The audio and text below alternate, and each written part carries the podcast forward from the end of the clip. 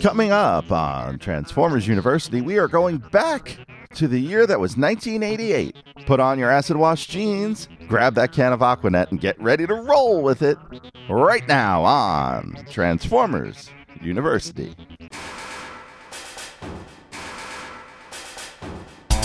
Well, my friend, and welcome to Transformers University. I am your host, Anthony Brucali, owner, operator, madman behind TFU.info, the website, the Toy Archive, TFU News and Views podcast, this podcast, and oh so much more.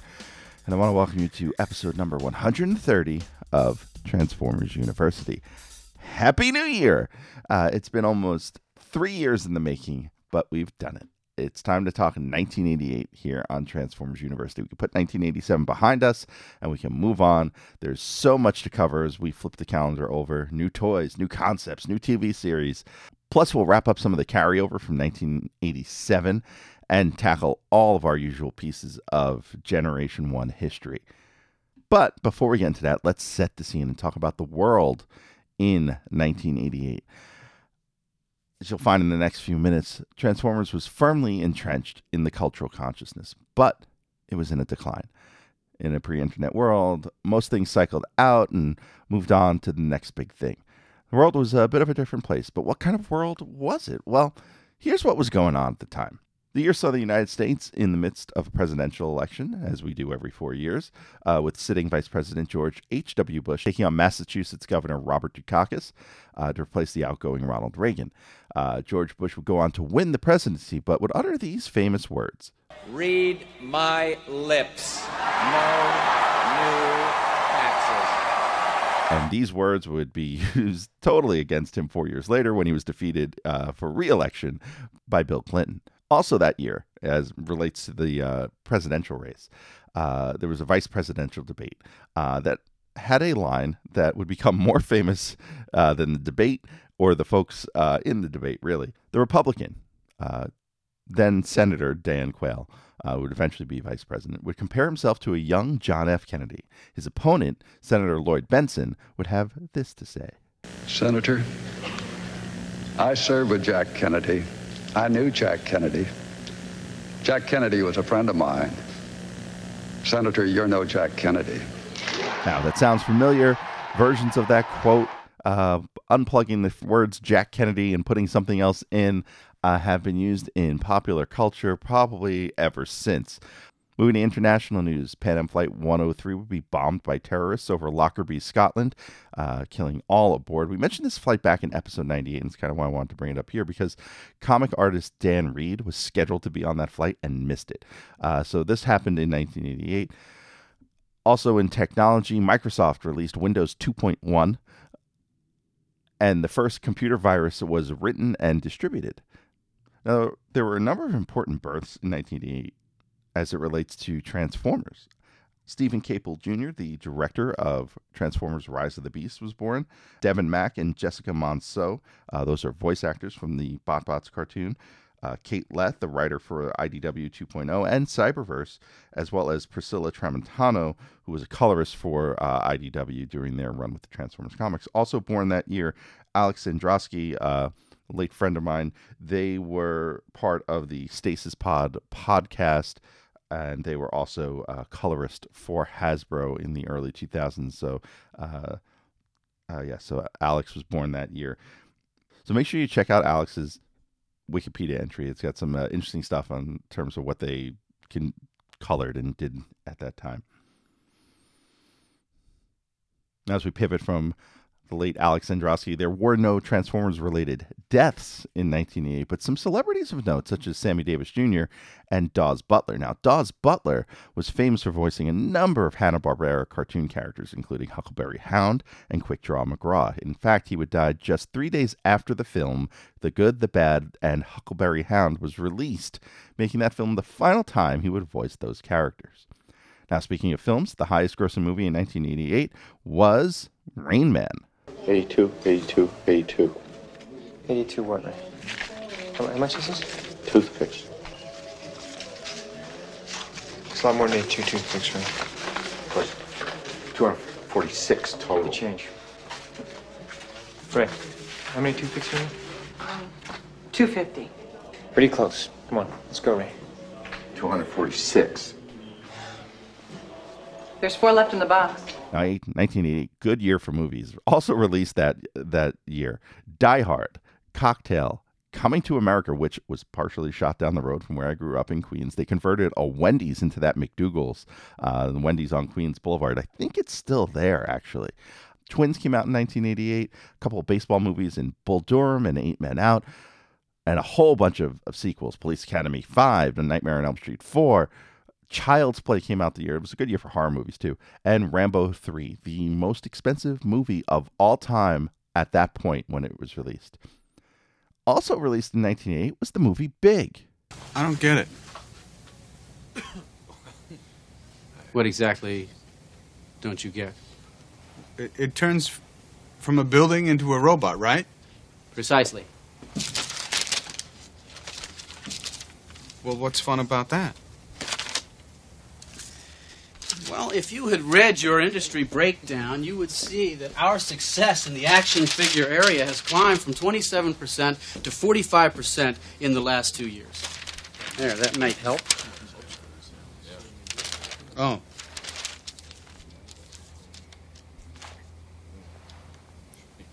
Yes. I still don't get it. What? What don't you get, Josh? Well, there's a million robots that turn into something. And this is a building that turned into a robot. What's fun about playing with a building? That's not any fun. This is a skyscraper. Well, couldn't it be like a robot that turns into something like a bug or something? A bug? Yeah. Like a big prehistoric insect with maybe like giant claws that could pick up a car and crush it like that.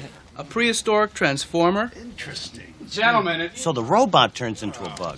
Gentlemen, oh, listen to him. Just got a very good idea here. The robot turns into a bug. Yeah. This is a great idea. Someone's a water bug? Yeah. Different sizes and things. And we could do ladybugs. You could have them wreck buildings. Transformers per girl. A building is an earth bug. It moves. Yeah. It's got all kinds of possibilities. This doesn't just happen. This guy just doesn't happen. He doesn't just come to a meeting and say bugs. Well done, Josh. Well done. Now, I feel like this scene needs me to do like an entire episode or a little mini episode on the Patreon, because there are so many little things that are being said in the background between the bug that turns into a robot, and then they mention, so there's someone in the background of that scene that says Transformers for Girls. I'm like, they kind of did that already. So this clip is actually really important because they're referring to this skyscraper robot as a transformer, even though Transformers is a name brand, right? So in the context of the film, this is a toy company talking about their competitors, and they're talking about Transformers as not just as a brand, but as the actual object. And if you're ever wondering why Hasbro does the thing where they use the word convert, I refer back to this scene because they don't want that to become so much part of the vernacular that they lose the brand Transformers, and other people can then take it. As far as business goes, they want to hold on to that, right? Like if you create a business and you create something that you want to sell off of, the reputation of, you don't want that dropping into the vernacular of mainstream culture in a way that it's in danger. Now, one last note about this scene is this toy, well, not this specific skyscraper transformer toy, if you've ever seen the movie, it does exist. There was a Playmobil figure released a couple of years back that it's a small little 5-point of articulation, legs, head, arms, maybe it's about 1.5 inches, 2 inches tall, that was designed based on the robot mode of the skyscraper in the movie Big. So the toy ended up actually existing, which I think is pretty cool, even if it was, decades after the film came out. Now, also released in 1988, we'll talk a little bit about kids' movies and animation. Pound Puppies, The Legend of Big Paw was released and was probably the last of the big toy to animation films done, and it bombed hard. The budget for that movie was $6 million. The box office for that film was $586,000. So basically 90% loss on that film. That's about 10% of the film's budget made back at the box office. So that movie bombed hard. Also out that year, Big Top Pee-wee, Ernest Saves Christmas, and the first of the Naked Gun films. As far as awards go, Rain Man kind of took a lot of the big ones. So Rain Man won Best Film, Best Director for Barry Levinson, and Best Actor for Dustin Hoffman. Best Actress at the Oscars that year went to Jodie Foster for The Accused. Best Supporting Actor went to Kevin Kline for A Fish Called Wanda. And Best Supporting Actress went to Gina Davis for The Accidental Tourist. Moving on to TV, lots of interesting things happening in television that year. Nick Jr. debuted on Nickelodeon, as well as Shark Week, not on Nickelodeon. The Wonder Years made its debut on ABC in America, and that is really important when you think about it. As I always like to talk about nostalgia, right? This is a show about the 60s done in the late 80s, right? That 20-year gap, that, hey, remember when you were a kid? This is nothing new. This is nothing new to the internet age. This exists perpetually, I feel like, or at least in modern post-industrial, post-World War II times, that idea that things were better when you were younger, right? So as I've said a lot recently, nostalgia is a hell of a drug, right? Well, The Wonder Years debuted in 1988. Other events in television, Roseanne debuts, Lori Loughlin joins the cast of Full House, Tasha Yar is killed off on Star Trek The Next Generation, and St. Elsewhere has its finale, a very famous one, where we find out I'm spoiling a 40-year-old show, but you had 40 years.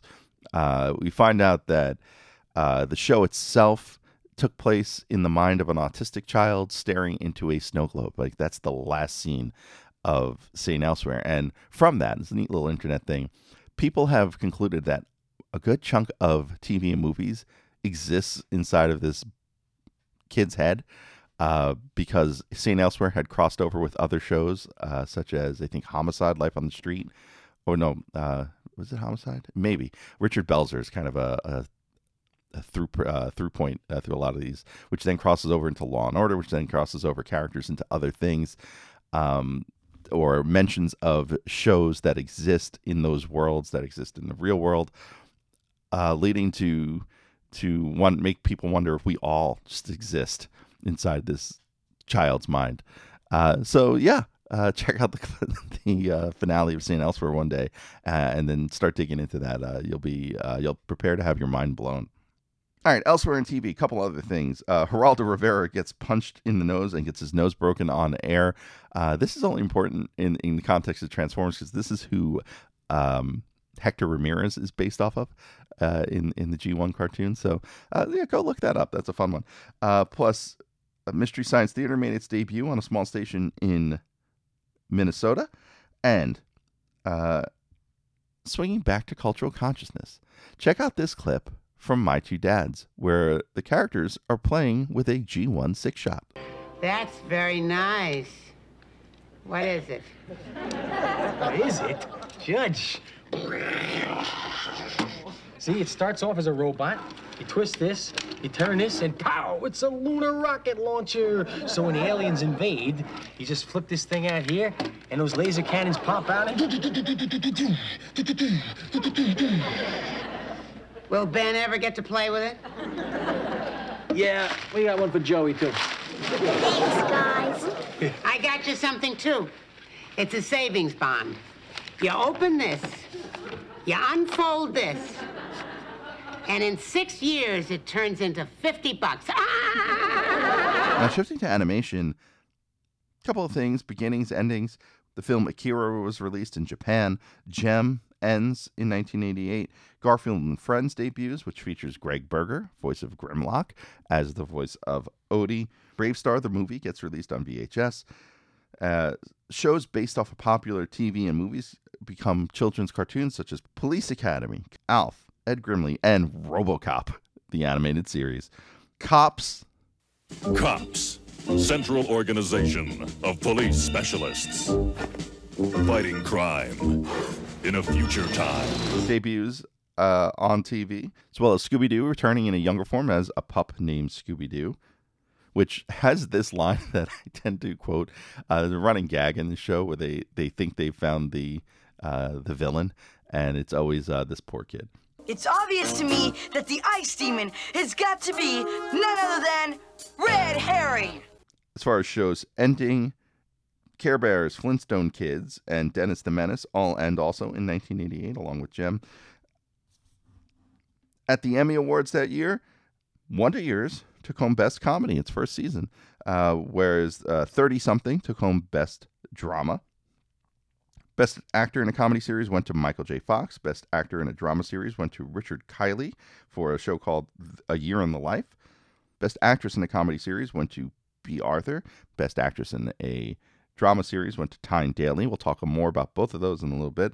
Best Supporting Actor was John Larroquette for Night Court. And Best Supporting Actor in a Drama Series was Larry Drake for L.A. Law. Supporting Actress Estelle Getty won for Golden Girls. And Patricia Wettig won for 30-something. Now, a lot of neat little trivia facts about that year in terms of the Emmy Awards. Tyne Daly won the year after her co-star on Cagney and Lacey, Sharon Gless, won in the same exact category. B. Arthur and Estelle Getty's wins would round out the main cast of Golden Girls for all four cast members winning an Emmy for their performance on that series, with Rue McClanahan taking it a year prior in 1987 and Betty White taking it a year prior to that in 1986. Patricia Wettig's win would be the first of three in that role and three over the course of 4 years. And John Larroquette took home his fourth consecutive Emmy nomination for playing Dan Fielding in Night Court. He was so dominant in that category that he would ask not to be considered the following year to allow other people to win the award. Now, moving back to cartoons, I love talking about the TV lineups, the TV landscape of 1988. When we talk about what was on the air, how did it play out on screen? Because you got to remember, no YouTube, no internet. Only way you watch something over is if you taped it, and you had to be there to tape it. So we're going to break down New York weekday because that's where I grew up. That's where I know the stations. Plus, there were three stations that you could take advantage of as far as having cartoon program in the morning. Pre-cable, by the way, pre-Cartoon Network. Right? So New York, you had WNEW, which would eventually become the local Fox affiliate. You had WPIX, which would become a local CW affiliate. And then you had WWOR, which would later become like the local UPN affiliate. I don't think UPN's a thing anymore, right? It'd be like, I don't even know what they call it now. My something, right? It's My 9 now, but I digress. These were the syndicated stations. These were the stations that were not the big four networks. I guess Fox was a network at that point, but the big three networks plus Fox. So starting at 6 a.m., and I picked a week in September to try to find when new shows came on, right? So starting at 6 a.m. On WPIX Channel 11, you had Tom and Jerry on Tuesdays only. And WNEW had Plastic Man or Popeye, depending on the day. And WWOR Channel 9, you had The Snorks. Half hour later, WPIX had Spiral Zone versus WNEW having Popeye and the Flintstones, and WWOR also having Popeye. WPIX 7 a.m. has The Smurfs with Jem at 7:30. WNEW Fox 5 switches to news, so they go to Good Day New York at that point for the rest of the morning. So they're done with cartoons by 7. WWOR has Beverly Hills Teens at 7 and the Jetsons at 7:30. Switching to 8 o'clock, we have, and I'll go 8 to 9, all the way through to 9:30, right? We got on WPIX, G.I. Joe, Bionic 6, Transformers. That's their morning animation block. Now, Transformers is on at 9 in New York in 1988. Now, why is that bad? Let's talk about that. As a New York City public school kid, public schools went to school later than the private schools. We started later in the day, but we started at like 8:40 in the morning. So that meant if you lived close to school or if you had to take a bus, like you were out of the house before 8 o'clock or around 8:15. So you weren't, maybe you caught half of G.I. Joe. You weren't catching Bionic 6 and you sure weren't catching Transformers unless you were homesick. So that's a wasted slot. That is a half hour every day of a show that nobody's watching that in the target demo. So it's basically kids under 5 would be watching it because they wouldn't be in school. Kids who were homesick and parents who weren't at work were probably not watching that. On the flip side, the competition WOR had Gumby, My Little Pony, and Care Bears. So again, like this is throwaway programming at this point, right? Because it is one of the lowest rated times of the day in the 1980s, pre-internet, pre-work from home, right? There is not a big audience, especially for kids who aren't even home at this point of the day in this time of the year. So this is the beginning of the death knell for Transformers as a brand, and even for G.I. a little bit for G.I. Joe, right? Because this is early in the morning. Well, Anthony, you're saying to me, well, what about the afternoon blocks? So as a reminder, if you're new to the show, the afternoon blocks in the 80s usually took place for about 2 to 3 hours, depending on the station. Could start as early as 2 o'clock. It generally started at 3 o'clock and ran until 5. And that was for all the latchkey kids like myself coming home from school and come home to either do your homework or play or whatever, but not necessarily going out.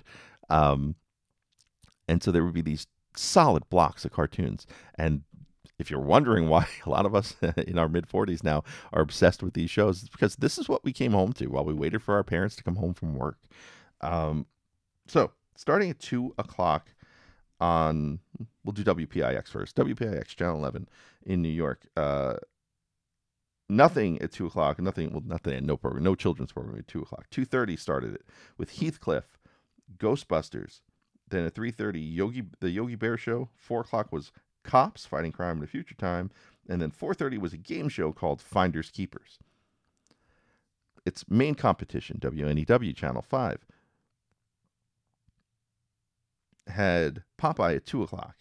At 2:30, they had The Real Ghostbusters. At 3 o'clock, they had Alvin and the Chipmunks.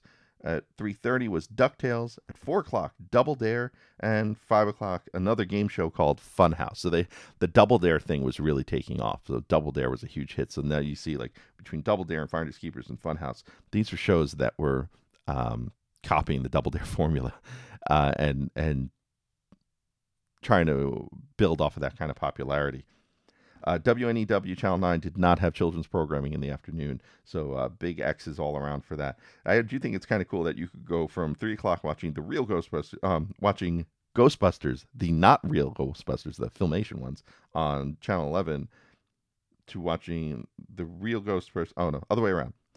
Go at 2:30, watching Channel 5, the real Ghostbusters, and then at 3, watch the Filmation Ghostbusters on Channel 11.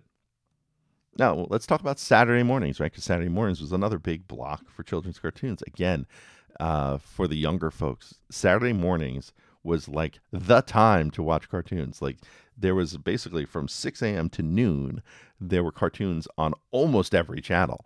And I don't even know how complete this information is because I feel like some of the blocks might not have been planned, but I'm just going to assume certain blocks were an hour long. Or back-to-back episodes. So let's start. And I mean, I've got lineups here for 6, six networks. All right, we'll start with NBC. 6 a.m. was Animated Classics. I'm assuming this is kind of the Bugs Bunny or stuff from the 30s that were pre-movie kind of things. I don't know if it was Popeye. I don't know if it was Warner Brothers, but it was something. At 7 a.m. was a show called Kids Song. At 7:30, another show called Hickory Hideout. These are more kids-themed kind of puppet Sesame Street-style shows. But cartoons kicked off at 8. We had Kissy Fur on at 8 o'clock, Gummy Bears at 8:30, Smurfs for an hour at 9 o'clock, Alf the cartoon for an hour at 10 o'clock, Alvin and Chipmunks at 11, the Ed Grimley cartoon 11:30, and then they'd switch over to news programming at noon. CBS started off at 6:30 in the morning with Patchwork Family, another puppet children's show that started from 6:30 to 7. So that was for an hour. At 7:30, they had a show called Young Universe, which I'm going to assume is a science program. And then cartoons kicked off at 8 o'clock with Raggedy Ann and Andy, Superman, Muppet Babies at 9 for an hour, Pee-wee's Playhouse at 10, Garfield and Friends at 10:30, Hey Vern, It's Ernest at 11, And then Flip, which I can only assume is the Flip Wilson show, at 11:30, and then Mighty Mouse at 12. ABC kicked off their children's programming at 6:30 in the morning with Wild Kingdom at 6:30, Uncle Waldo at 7, and a show called King Leonardo at 7:30. 8 o'clock was a show called Benny and Cecil, and 8:30 is when Winnie the Pooh came on. That would run for an hour, and then at 9:30 you get an hour and a half of Real Ghostbusters. That can't be right. But that's the TV guide thing I went through, and we're just going to assume that's what it was. Then at 11 to 12, they had Bugs Bunny for an hour. Over on Fox, cartoons kicked off at 6:30 with Danger Mouse, followed by Plastic Man, then a show called Cybervision, Cybervision. I don't know what that is. I haven't looked it up. I'm going to assume it's a science show. At 8 o'clock, there was a show called World Tomorrow. So actually, it's funny because Fox doesn't really go into cartoon programming after this, right? So from what I could find, there was a show at 8 o'clock called World Tomorrow, which I'm going to assume is a science program. At 8:30 were Get Smart reruns. I don't have information for 9 or 9:30, so I can only assume that's a hour and a half block of Get Smart reruns. Then at 10, you got an hour of WWF, at the time now WWE, wrestling. And then they went to news programming and movies after that. WPIX, for the most part, didn't do a lot by way of cartoons on Saturdays. 7 a.m. and 7:30 was Brave Star, 8 a.m. Visionaries, 8:30 Captain Power, and then they did wrestling at 9. And then from 9:30 to 11:30 were news and information programs, and then they did wrestling again at noon. So another thing to note here, wrestling becoming very big in 1988. Finally, WWOR had a solid 1, 2, 3, 67 to 9 o'clock. They had a 2-hour block of the future, the Fantastic World of Hanna-Barbera. So they ran Hanna-Barbera cartoons for a solid 2 hours, followed by Superman for an hour. And then I don't know if that's the cartoon. That might have been the 1950s TV series, because that's followed by Buck Rogers for an hour and the Greatest American Hero for an hour. So it's all programming involving real actors and real people and not animations, right? 12 o'clock was the Three Stooges for an hour, and then at 1 o'clock, and I just want to bring this up because it is a big thing, wrestling was huge in 1988. Wrestling kicked off at 1 o'clock, so you had three different networks in New York showing wrestling at different hours of the morning.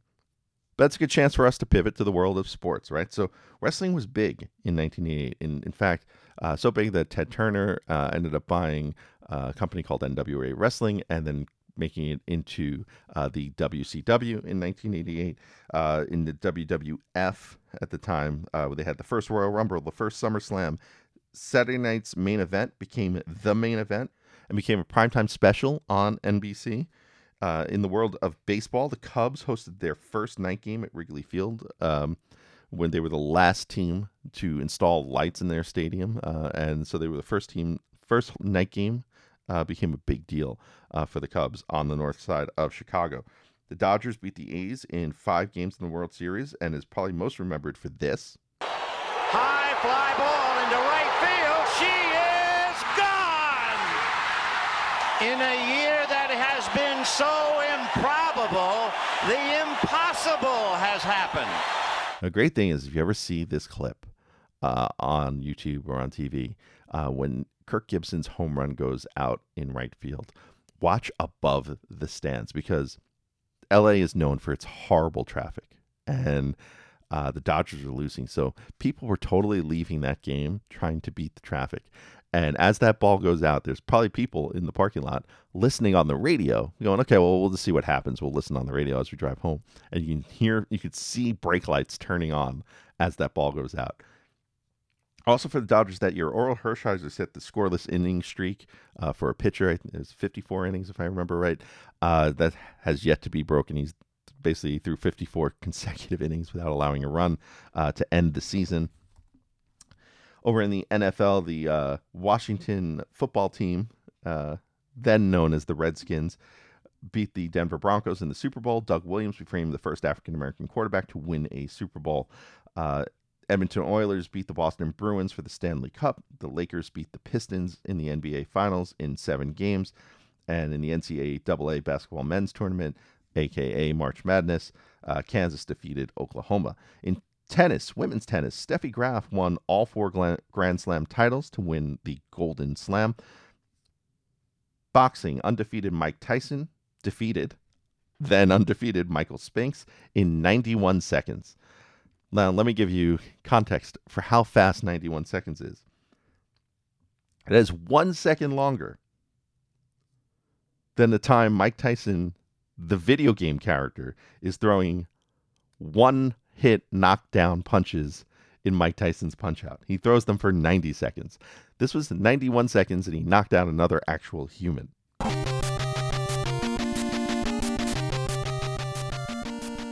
Now, speaking of video games, another thing that was huge in 1988. In fact, the Nintendo Entertainment System, the NES, was the biggest, hottest toy of that Christmas season. What is the #1 bestseller this Christmas season? Nintendo. It's hot. It's very hot. When was the last time you saw a toy move like this? The only thing that we can think of, and it was probably even more intense, was the Cabbage Patch. This interactive TV video system has any number of games. This year's most popular, Super Mario Brothers 2, about 2 mustachioed Italian janitors who undergo hammer-swinging turtles and lava balls, man-eating plants, all in order to save a mushroom princess. Would you believe it? In the world of video games, a lot of sequels that year. Super Mario Brothers 2 came out in the U.S. Super Mario Brothers 3 came out in Japan. Mega Man 2, Contra came to the NES. Over on the Sega Master System, Phantasy Star 1 came out. That would launch a series of sequels on its own. In the arcade, the first version of Tetris hit American arcades, and Altered Beast hit the arcade. Rise from your grave.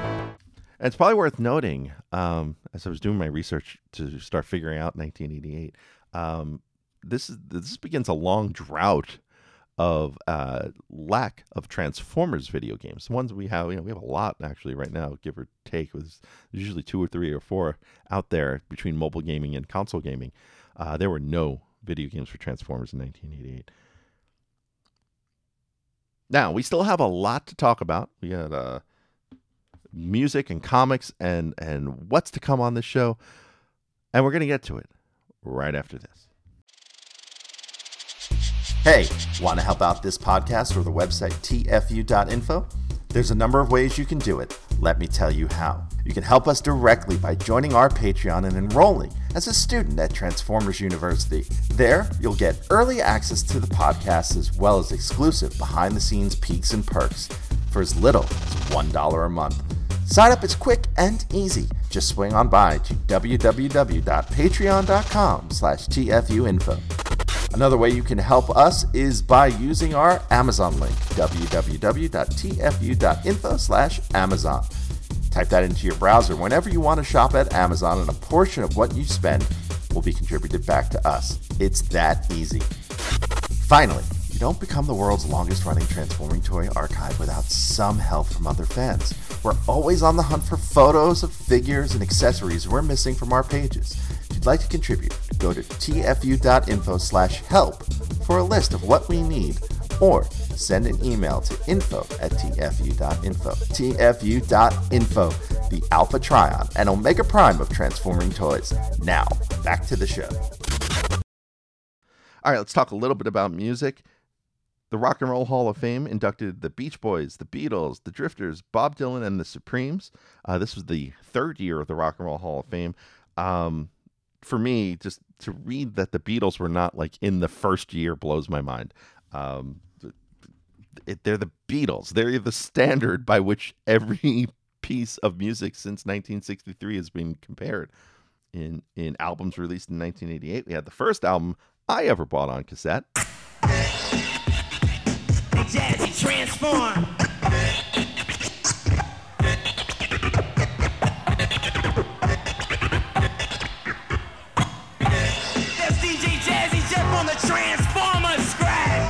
Oh, yeah, of course it has a Transformers reference in it, right? That is DJ Jazzy Jeff and the Fresh Prince, Will Smith. with He's the DJ, I'm the Rapper, and I'm going to tell you that album slaps. Oh, wow! Also released that year, Eric Clapton's Crossroads, Iron Maiden's Seventh Son of a Seventh Son, Queensryche's Operation Mindcrime, Poison's Open Up and Say Ah, Van Halen's OU812, Paula Abdul's Forever Your Girl, and I know you've got an autographed DJ Scat Cat photo somewhere. New Kids on the Block released Hangin' Tough, Bon Jovi released New Jersey, and Metallica deleted all the bass tracks to Injustice for All. Grammys that year, U2 won for Best Album for Joshua Tree. Record of the Year was Graceland by Paul Simon, and Song of the Year was Somewhere Out There by Linda Ronstadt and James Ingram from the film An American Tale. So animation playing a part in the Grammy Awards as well, and in popular music. Now on the charts, Steve Winwood's Roll With It spent 4 weeks at number one, and March saw this song from 1987 finally hit number one for 2 weeks. Never gonna give you up, never gonna let you down. Yep, and that song will just never go away, huh? You could say we're never gonna give it up. On to the world of the comics. Batman: The Killing Joke is published. Venom makes his debut in Amazing Spider-Man number 300. The X-Men titles have their annual crossover with Inferno. Death's Head gets his own book. And Marvel debuts Excalibur, Punisher War Journal, and Wolverine's standalone series. And with comics, we're going to swing back to what we can expect for Transformers in 1988. And we're going to have to cover a lot of comics in the coming episodes. Now, my episode plan for 1988... actually covers about 40 episodes. It's actually more than 1987 because there's a lot of TV programming in here. But TV programming, you say, Anthony, there's no season 5. There's only season 4 of new episodes of Transformers, and you are correct. So, but we will need to wrap up the rest of the Headmaster series, including one of the most important episodes for Transformers fandom in the Headmaster's episode, I Risk My Life for Earth. Trust me, we'll get to it. I don't know if any of the events are terribly consequential, but the episode has lived in infamy among Transformers fans. So we've got stuff from all over the world, including stuff to talk about from Argentina and Europe and Japan. We're going to talk about 2 Japanese cartoon series in Headmasters and the ending of that, plus Master Force, which is the next sequel and does run about 35 episodes into the year from beginning to end. We're going to talk comics, as I mentioned. We got Marvel US, another 12 issues to talk about. We'll do the Underbase Saga. We'll meet Pretenders, finally, which we'll also talk about in the toy show. And then Marvel UK, as always, has their run of comics I've never read. And we'll talk about the Legacy of Unicron series of stories and a number of others. And, of course, we'll do all the standard things that we do, the by-the-numbers, the merch and online fandom stories. There's even 2 Lady Bird books to cover in 1988. So with all that, we've got a lot of work cut out for us in 1988 before we get to 1989, right? Honestly, it's going to be a fun time. This is an interesting period in Transformers because it is really the beginning of the end of G1. But there are important characters, important concepts, important toys that all come out of this year, and I cannot wait to talk about it all with you. But what are we talking about next time on Transformers University? I'm going to tell you right after this. Thanks for listening to the show. Stick around to hear what's coming up next episode, but first, I want to fill you in on a few ways you can stay in touch with the show. Want to be on the show? Leave us a voicemail at 702-763-4838. That's 702-POD-4TFU. Or send an email to info@tfu.info. Be sure to catch us on Twitter @TFU_info and on Facebook and Instagram under the username TFUinfo, all one word. Also, please subscribe to our YouTube channel, youtube.com/TFUinfo, where we post all of our podcasts, plus special video segments, reviews, and live coverage of Transformers-related events such as New York Toy Fair and New York Comic-Con.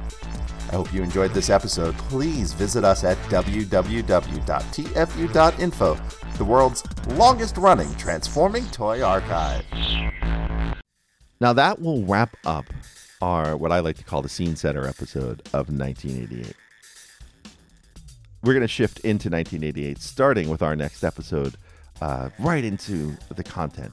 And we're going to continue our look into the Headmasters cartoon series. We're only going to talk about two episodes, number 24 and number 25. But I will tell you, a very famous and important Transformers character dies in one of these episodes. I haven't watched it yet, but I just know this from the title. So what is it? You'll just have to either cheat and look on TF Wiki or find out next time on the show. So until then, you can catch up with me on Twitter at TFU_info and just about everywhere else as TFUinfo, all one word, and on the web at www.tfu.info. You can also catch me on some of the newer social media platforms, including Threads, Blue Sky, and Mastodon, at retro.pizza. Until next time, I am your host, Anthony Brucali, owner, operator, madman behind TFU.info. See ya.